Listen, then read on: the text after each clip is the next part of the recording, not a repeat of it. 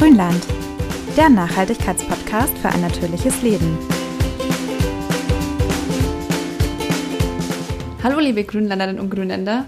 Momentan wimmelt es ja in den Nachrichten mal wieder nur so vor schlechten Meldungen. Mhm. Hitzerekorde, Hochwasser, Waldbrände. Der Klimawandel zeigt sich gerade an vielen Orten der Welt ganz, ganz deutlich. Ja, da kann man schon mal ein bisschen den Glauben daran verlieren, dass wir als Menschheit noch irgendwie die Kurve kriegen und die Erde ein ja. lebenswerter Planet bleibt. Aber deshalb haben wir mal wieder einige Good News gesammelt, die uns allen wieder ein bisschen Grund zur Hoffnung geben können. Und damit willkommen zurück im Grünland mit Jana und Anja. Ja, unser erhöhter CO2-Ausstoß ist ja wohl das wichtigste und meistdiskutierteste Thema unserer Zeit im Moment. Ja. Der Weltklimarat IPCC hat ja gerade in seinem neuesten Bericht verkündet, dass wir die berühmten 1,5 Grad möglicherweise schon 2030 erreichen, also zehn Jahre früher als bisher angenommen, dass wir unsere Emissionen weltweit in den nächsten paar Jahren weit genug herunterschrauben, ist allerdings wohl leider kaum realistisch. Zum Glück machen sich da immer mehr Menschen Gedanken, wie man CO2 wieder aus der Atmosphäre herausholen kann oder es direkt bindet, bevor es überhaupt dorthin gelangt und setzen diese Ideen auch um. Genau, da gibt es allerhand mittlerweile. Zum Beispiel gibt es immer mehr Algenfarmen. Anja und ich sind ja große Algen- und Algenfans. Phytoplankton-Fans. und ähm, Algen binden wirklich extrem viel CO2, also im Schnitt dreimal mehr als alle anderen Nutzpflanzen und können im Anschluss ja auch geerntet und gegessen werden. Habt ihr ja vielleicht auch schon mal probiert, ist eine super Alternative zu Fisch, schmeckt ja auch irgendwie ähnlich und tatsächlich auch sehr, sehr gesund. Seit Jahren wird aber auch daran geforscht, wie man aus Algen Biotreibstoff oder Verpackungsmaterialien und alles mögliche andere herstellen kann. Da muss natürlich noch viel experimentiert werden. Und gerade mhm. hier in Europa haben wir auch ein bisschen ein Problem. Im Gegensatz zu Asien haben wir nicht so die besten Bedingungen. Also recht raue See, ja, nicht so viele Buchten, mehr Tourismus. Klar, da sind jetzt nicht die besten Bedingungen, aber trotzdem kann man ja auch schon einiges weiterhin mhm. erforschen und gucken, was so geht. Und außerdem, ja, wollen wir natürlich auch nicht die Fehler der Landwirtschaft äh, wiederholen und massenweise Monokulturen anlegen und einfach alles mit Algen zuknallen, ja. die dann möglicherweise anderen Arten schaden. Also da ist noch ein bisschen Forschungsbedarf, aber insgesamt haben Algen auf jeden Fall super viel Potenzial, gerade in Bezug ja. auf CO2 und definitiv mehr Vor- als Nachteile für das Ökosystem. Ja, sehr spannendes Thema. Es gibt aber auch noch ganz andere spannende Ideen. In Leverkusen wird zum Beispiel daran geforscht, wie man aus CO2 plastikähnliches Material herstellen kann, mhm. das man für alles Mögliche benutzen kann. Also für Matratzen, Baustoffe und sogar als Garn für Kleidung. Das finde ich persönlich total verrückt, weil CO2 ist ja eigentlich immer was, was man nicht so sieht. Ja. Daraus was Haptisches zu machen. Das finde ich eine total super Idee. Habe ich mir noch nicht so Gedanken gemacht, wie das gehen soll, aber wir werden es sehen. ja. Und, das habt ihr bestimmt auch schon gehört, Moore sind ja auch ein wahnsinnig wichtiger CO2-Speicher. Sie bedecken allerdings nur 3% der Erdoberfläche, speichern aber mehr Kohlenstoffdioxid als alle Wälder der Welt zusammen. Nun gibt es zum Beispiel in Leipzig Projekte, die die Moore in die Stadt bringen. Begrünte Dächer sind zwar nichts Neues, es gibt aber immer viel zu wenige von ihnen und eine konventionelle Begrünung nimmt nur halb so viel CO2 auf wie Sumpfpflanzen. Zu diesen Themen äh, gab es vor kurzem auch einen spannenden Beitrag in der ZDF-Reihe Plan B. Das Video verlinken wir euch in den Show Notes. Ja, das war super interessant. Da sieht man zum Beispiel halt auch wirklich, wie die aus CO2 Garn gesponnen wird und sowas. Konnte ich mir vorher auch nicht vorstellen. Das war ähm, verrückt, ja. Aber ist sehr cool. Genau, kommen wir mal zu, zu, den nächsten guten Nachrichten. Denn auch im Bereich Elektromobilität gibt es da ein paar erfreuliche News. Die Älteren unter euch erinnern sich vielleicht noch, 2010 hatte die Regierung angekündigt, dass sie bis 2020 eine Million Elektrofahrzeuge auf die Straße bringen wollten. Naja, es hat ja gut geklappt. Ja, hat so fast geklappt. Es hat ein bisschen länger gedauert, aber jetzt gerade im Juli wurden 57.000 neue E-Fahrzeuge zugelassen und somit wurde endlich diese magische Million erreicht. Über die Hälfte sind rein elektrische Fahrzeuge und die übrigen sind so Plug-in-Hybride und Brennstoffzellenfahrzeuge. Nutzfahrzeuge und Busse werden übrigens mitgezählt. Das gibt es ja mittlerweile auch immer mehr. Aber bei Pkw allein steht die Million mit E-Antrieb auch recht kurz bevor. Also an sich ganz erfreulich, aber natürlich, um die Klimavorgaben zu erreichen, müssen wir jetzt nochmal ordentlich anziehen. Also laut ExpertInnen bis 2030 müssten wir rund 14 Millionen neue E-Fahrzeuge zulassen. Also eine okay. Million in zehn Jahren und jetzt nochmal 14 Millionen in zehn Jahren. Bisschen erhöhtes Tempo. Ja. Aber damit das E-Auto halt noch attraktiver wird, will das Verkehrsministerium da jetzt auch ein bisschen investieren. Also vor allem natürlich die Ladeinfrastruktur ausbauen. Das ist ja mit das größte Problem.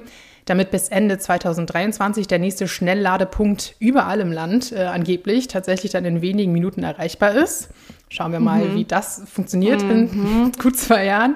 Ja. Und äh, genau, die dafür nötigen 30.000 Ladestationen sollen mit 500 Millionen Euro subventioniert werden. Also das klingt okay. ja schon mal nach einem guten, ganz guten Programm. Ja. Aber schauen wir mal, wie das dann letztendlich umgesetzt wird. So ein bisschen, muss ich sagen, schlagen da so zwei Herzen in meiner Brust ne, bei diesen E-Autos. Ich weiß nicht, wie geht's euch? Was ist eure Meinung dazu? Wäre auch vielleicht mal eine spannende Folge. Ich sehe das ein bisschen kritisch. Aber vielleicht stehe ich da auch alleine damit da. Also wir sprechen ja demnächst sowieso noch mal ein bisschen ausführlicher genau. über Autos wahrscheinlich. Und ja. genau, ich finde das Thema nämlich auch komplex. Aber mhm. prinzipiell natürlich erstmal geht es darum, möglichst wenig CO2 weiter in die Atmosphäre zu blasen. Und da sind ja. die Autos halt schon erstmal ein ganz guter erster Schritt. Ne? Ja, sprechen wir mal in einer, in der nächsten Folge mal nochmal drüber.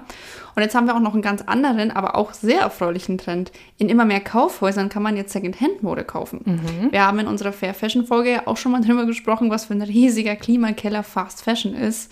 Umso schöner, dass jetzt immer mehr Menschen umdenken und sich bewusst für gebrauchte Kleidung entscheiden. Wobei gebraucht klingt ja immer mal so negativ. Klingt so abgeschrabbelt, ne? Ist es ja, ja gar nicht unbedingt. Ist, nee.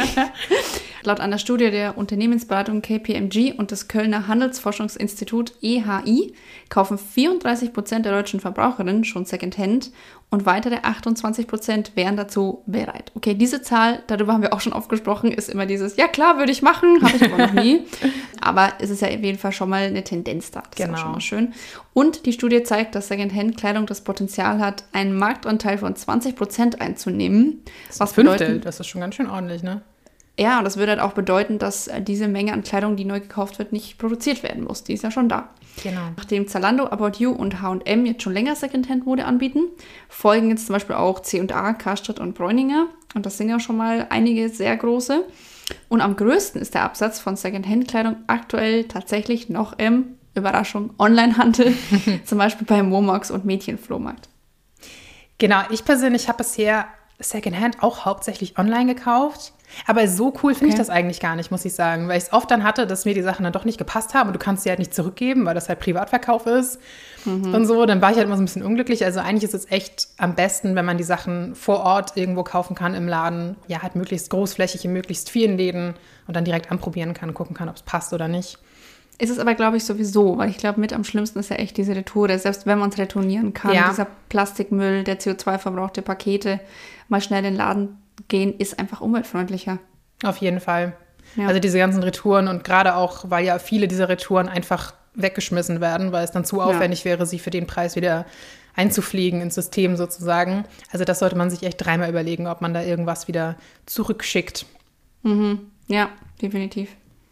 Weitere Good News gibt es übrigens auch aus der Heimat unserer Landidee-Redaktion, nämlich München. Denn München bekommt als erste deutsche Stadt eine eigene Klimasatzung. Oh. Und in dieser Satzung sind die stadteigenen Klimaziele festgeschrieben, also ein Klimarat mhm. aus Vertreterinnen und Vertretern von Politik, Wissenschaft, Wirtschaft und Zivilgesellschaft soll sie dabei beraten und begleiten. Und das heißt, dass einschlägige Beschlüsse in Zukunft auf ihre Klimafolge überprüft werden, bevor man sie im Stadtrat überhaupt zur Debatte stellt. Mhm. Also eine sehr coole Sache, die eigentlich schon viel, viel mehr Städte machen sollten oder hätten machen ja. sollen in den letzten Jahren. Außerdem soll es hier für den Klimaschutz ab 2022, vorerst dann für die nächsten vier Jahre, ein extra Budget von jährlich 100 Millionen Euro geben. Mhm. Für eine Stadt, schon ganz ordentlich. Und ja. tatsächlich ist aber so, dass schon vor knapp zwei Jahren der Münchner Stadtrat den Klimanotstand ausgerufen hat und beschlossen hat, dass die Stadt bis 2035 klimaneutral werden soll. Und es hat dann doch immerhin jetzt Anfang des Jahres endlich mal geklappt. Das neue Referat für Klima- und Umweltschutz hat da die Arbeit aufgenommen. Konkrete Schritte für mehr Klimaschutz werden dann erst im Herbst beraten, denn bis dahin soll ein Fachgutachten ja. vorliegen. Ihr wisst, wie das ist. Es zieht sich immer alles viel zu lange. Aber genau, das Ganze soll dann mögliche Wege aufzeigen, um diese doch recht hochgesteckten Münchner Ziele zu erreichen. Mhm. Und schon mal eine schöne Sache. Und wir hoffen natürlich, dass viele andere Großstädte und kleinere Städte diesem Beispiel folgen. Ich glaube, in München sind es auch die Abgase. Ich glaube, es ist mit die dreckigste Stadt Deutschlands, habe ich mal irgendwo auch gelesen. Ne? Die haben natürlich ein wahnsinniges Abgasproblem. Es fühlt sich auf jeden Fall so an, wenn die 5000 äh, ja. BMW-SUVs an dir vorbeibrausen. ja, ja, also Wahnsinn, ja. Für alle, die noch nach ein bisschen Urlaubsfeeling lechzen. Wir haben noch eine schöne Nachricht zum Abschluss aus Italien, Bella Italia. Die Kreuzfahrtfans unter euch Ohren kurz zuhalten. Ich hoffe, es Große gibt keine. Kreuz ich hoffe, es gibt keine unter unseren Hörern. Kreuzfahrtschiffe, auch ein, guten, ein gutes Thema für eine Folge. Ja. Große Kreuzfahrtschiffe dürfen seit dem 1. August nicht mehr in Venedig einlaufen. Yay. Der Infrastrukturminister Enrico Giovannini sagte, das sei ein notwendiger Schritt, um die Umwelt, die Landschaft sowie die künstlerische und kulturelle Integrität von Venedig zu schützen. Und da würde ich ihm zu 100 Prozent Ja, zustimmen. definitiv. Tatsächlich bestand mittlerweile echt einfach das Risiko, dass die UN-Kulturbehörde UNESCO Venedig auf die Liste des gefährdeten Weltkulturerbes nimmt. Vor Corona kamen ja auch noch unheimlich viele Leute. Also diese Stadt wird überrannt. Ja. Und sowieso schon, Kreuzfahrtschiffe sind ja generell einfach eine Katastrophe umwelttechnisch, aber im Fall von Venedig verursachen halt die Wellen, die natürlich bei dem Kreuzfahrtschiff gigantisch sind, Schäden an den Fundamenten der Stadt und bedrohen das ökologische Gleichgewicht, das auch sehr sensibel ist dort in der Lagune. Und die Schiffe fahren einfach extrem nahe vor der Küste und sind natürlich auch eine Gefahr für andere Schiffe. Ich meine, welches Schiff ist so groß? Also ich war einmal in Marseille im Urlaub, das ist ja auch so eine Hafenstadt. Da sind wir rausgefahren auf eine kleine Insel mit einem Schiff und dann fuhren wir da und also neben, neben einem Kreuzfahrtschiff, das da vor Anker lag, war einfach die Kathedrale daneben win, win, winzig. Das war Wahnsinn. Also das war, glaube ich, das erste Mal, dass ich ein Kreuzfahrtschiff so wirklich nah gesehen habe und ich war, wow, also das war mir echt nicht so klar bis zu dem Zeitpunkt. Das war wirklich eine große Kirche. Ich stand ja davor, ein paar Tage davor. Das war Wahnsinn. Also es war echt wie ein Lego-Spielzeug. Richtig krass. Ja, ich habe ja ein paar Jahre in Rostock gelebt und wer das dann kennt, in Warnemünde, da liegen ja auch zig Kreuzfahrtschiffe an irgendwie im Jahr.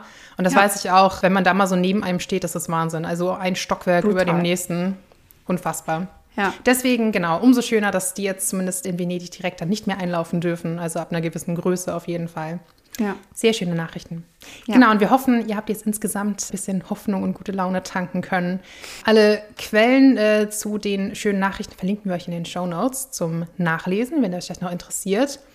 Und Anja, ich habe beschlossen, ich habe das schon ewig mal gesagt, ne, dass ich meine neue Kategorie einführen wollte. Ja, go. Und zwar, dass wir euch, vielleicht fällt dir spontan auch was ein, irgendwas empfehlen, sei es Buch, Film, Doku, Serie, irgendwas, was uns in letzter Okay. Zeit begegnet ist. Genau. Haben wir einen, einen guten Namen dafür, spontan? Ich weiß nicht. Grünfutter. Grünfutter. Ja, vielleicht habt ihr einen besseren Namen. Wenn Nein. ihr einen besseren Namen habt, sagt uns Bescheid. Ich würde nur sagen, ich habe gestern ganz spontan eine, ja, im Prinzip eine Doku geschaut. Das war richtig cool. Das war so über zehn Jahre, würde ich sagen. Wurde ein Paar verfolgt, später Familie, die hatten dann am Ende einen kleinen Sohn. Die sind aus der Stadt aufs Land gezogen, sozusagen, in Kalifornien und haben da eine riesige Farm Unsere große kleine sich Farm. aufgebaut. Ja, unsere große kleine Farm. Du Ich liebe diesen gesehen? Film. Ah, Ja, ich habe zum Press Release habe ich da einen äh, Link bekommen, dass ich mir das vor Kinostart angucken konnte. Ach, cool. Mega nice. Mega richtig, cool. richtig ich, cool. Ich war, es war auch wieder so ein, so ein Film, wo ich sofort alles hinschmeißen wollte, aus der Konsumgesellschaft ausbrechen und so eine Farm haben. Es war mega. Aber das Ding ist, das fängt tatsächlich an, diese Doku fängt an mit einem Brand. Ne? Also es waren diese schrecklichen Waldbrände in L.A. und so weiter, in der Umgebung.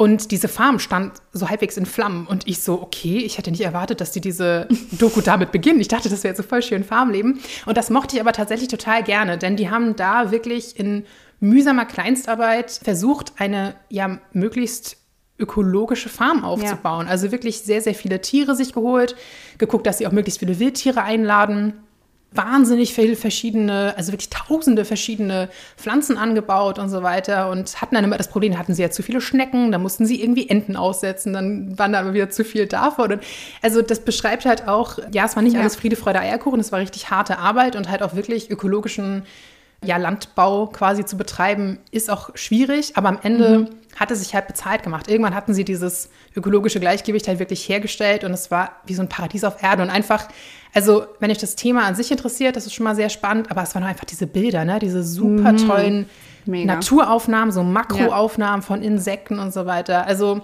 unsere große kleine Farm, ich habe es auf dem bösen Amazon Prime geguckt, weil ich da gerade mal wieder einen Promomonat habe. Ihr kriegt es bestimmt auch woanders, ähm, aber das wäre meine Empfehlung auf jeden Fall. Hast du auch noch spontan irgendwas, was du empfehlen kannst? Mir fällt gerade ein, dass ich habe ähm, vor ewigen Zeiten mal sehr intensiv einen Blog verfolgt, der tatsächlich ein sehr ähnliches Thema hat. Und zwar ist das eine Bloggerin aus USA, die Andrea Beam ist. Und die hat einen Blog, der heißt Dishing Up the Dirt. Das kommt Und mir bekannt vor. Hat die auch ein Buch geschrieben oder so? die hat zwei Bücher inzwischen geschrieben, ja. Ja. Und das ist ein ähnliches Thema. Also sie ist, glaube ich, aus dem Marketing und hat dann einen Mann, also hat sich in einen Mann verliebt, der halt Farmer ist und hat dann entschieden, halt das alles aufzugeben und mit ihm auf dieser Farm zu leben. Und sie sagt halt, das ist die beste Entscheidung ihres Lebens. Einfach auch ein toller Blog. Und die hat vor ein paar Jahren einen Film gemacht. Den kann man, glaube ich, auf Vimeo kaufen. Verlinke ich euch auch. Ich weiß nicht, ob er inzwischen Oh, sogar ist das free dieses, ist. wo die versucht haben, quasi im Umkreis von irgendwie 20 Meilen oder sowas zu Ja, leben? äh, Local ja. 30. Ja, Local 30, genau. Die haben Den hast du mir diese- empfehl- empfohlen, den habe ich damals auch geschaut, Der deinetwegen. Ich finde den auch, also der geht in eine ähnliche Richtung, der ist aber ein bisschen kürzer, der dauert, glaube ich, nur eine Dreiviertelstunde, Stunde. Das und super. da versucht sie halt, ich glaube, den ganzen September über, nur Sachen zu essen, die 30 Kilometer von ihrem Haus weg sind.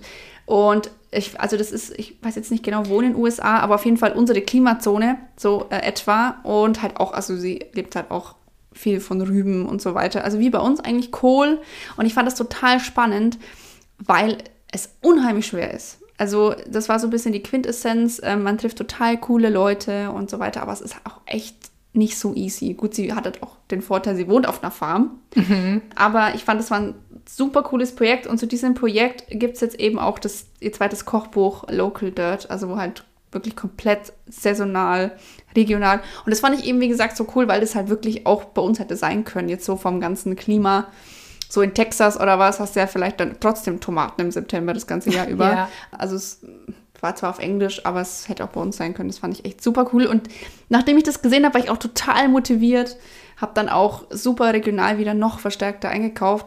Also mich hat das auch total also begeistert. Guckt euch das an, super süß. Genau, also die beiden Dokus verlinken wir euch zumindest mit Namen irgendwie. Packen wir euch das auch nochmal in die Show Notes. Ja.